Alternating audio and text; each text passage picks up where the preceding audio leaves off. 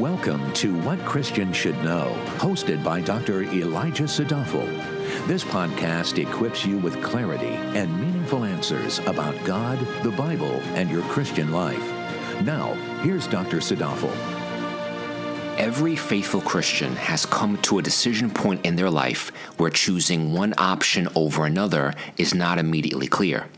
It is there, at the fork in the road, where the mere availability of options causes stress, when they stop and ask themselves, what is God's will for my life, or how do I discern God's will? It is beyond any creature to know the full extent of God's will, because there are many secret things that belong to Him alone. Deuteronomy twenty-nine twenty-nine. And our finite minds could not comprehend divine counsels, even if God revealed them to us. His thoughts are higher than our thoughts, and His ways are higher than our ways. Isaiah fifty-five eight to nine. That being said, God never intended for His children to walk about life restless, confused, and unsure.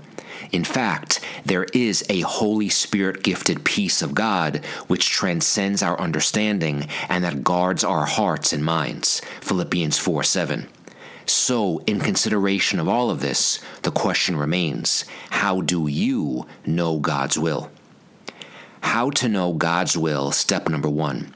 Start with the will of God that you do already know. God has already revealed to you everything that you need to know pertaining to life and godliness, First Peter one three. Meaning what?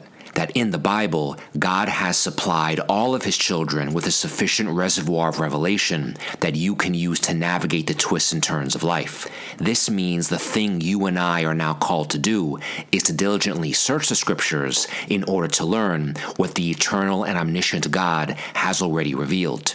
In fact, that you read the Bible is the will of God. Psalm one one to three and Second Timothy three sixteen to seventeen. We read in faith, knowing that when God says He has revealed everything pertaining to life and godliness, He means everything.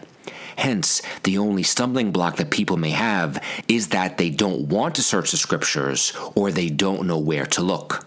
If you don't know where to look, a very practical and accessible way to discern God's will on a particular topic is to use Open Bible and to search for a keyword. For example, if you want to know what God has said about anxiety, type in the word anxiety in the search box, and what you will get is one hundred verses throughout both Testaments. Meditating on those Scriptures will quickly reveal that God has not only called His own to put off anxious thoughts, He also explains to us what thoughts we are to put on so that all worries are overtaken by a peaceful reliance in a good and sovereign Lord. So, in searching for God's will on what you don't know, start with the will of God that you do know. That way, you will begin by walking in the light and not fumbling about in the darkness. How to know God's will, step number two. Recognize that God is more concerned with your holiness than your happiness. First Thessalonians four three makes it very plain. The text says, "For this is the will of God, your sanctification." And what does sanctification mean? It refers to the lifelong process of consecration to the Lord, where a child of God is progressively transformed to be more Christ-like and less fleshly. In other words, God's will is your holiness. And how does this knowledge help you right now? It helps you because if you know what the divine goal is, it will make you think twice about how to navigate reality and how to interpret what's happening in your immediate context. God is all-knowing, and He therefore knows the path that leads to your sanctification may take you through places that you would never have chosen. God also knows about paths that you didn't even know existed. And this also means that in some cases, the choice that you prefer may in fact make you happy and comfortable right now, but God knows it will not serve your sanctification. This is the unsettling part about God's will, because in some cases, God's will is not our will. God's will is that the road to glory always goes directly through the cross. How to know God's will, step number three. Knowing God's will can't help you without wisdom, which means doing God's will. Having knowledge means knowing things. A man with knowledge is considered educated. A man without knowledge is considered ignorant.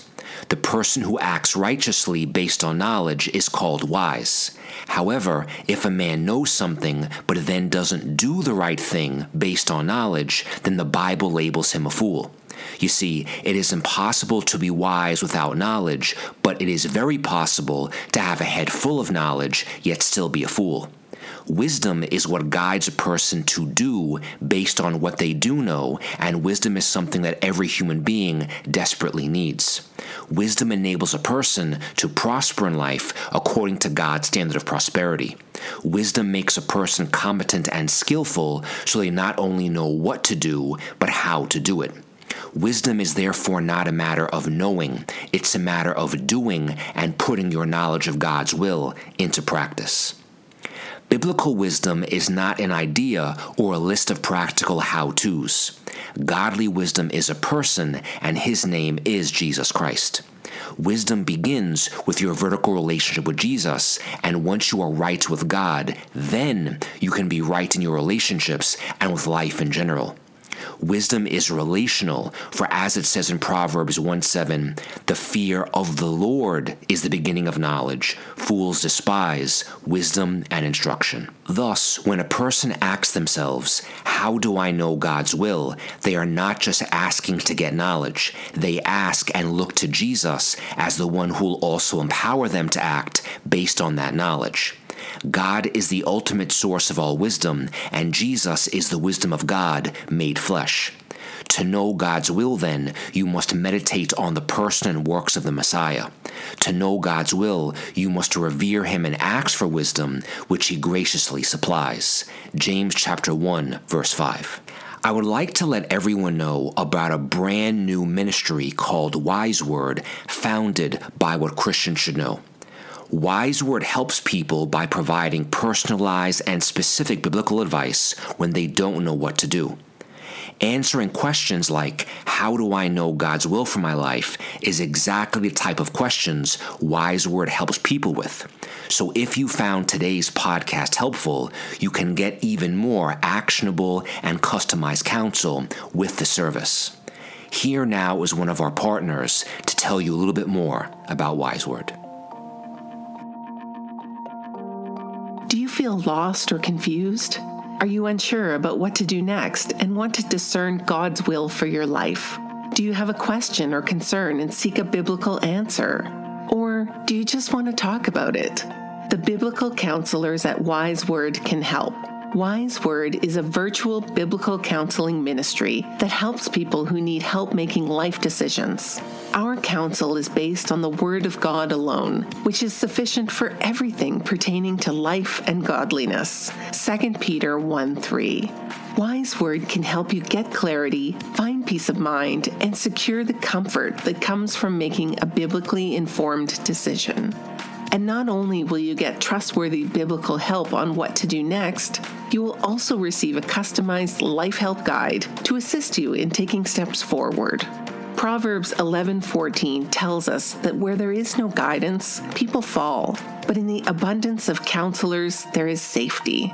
So if you or someone you know needs biblical counsel, go to wise word dot bible and schedule a consultation. Use promo code W C S K twenty twenty through the month of December for a special discount. Again, that address is wise word dot bible, and you can follow a link in the podcast description. Wise Word. Get personalized and specific biblical advice when you don't know what to do.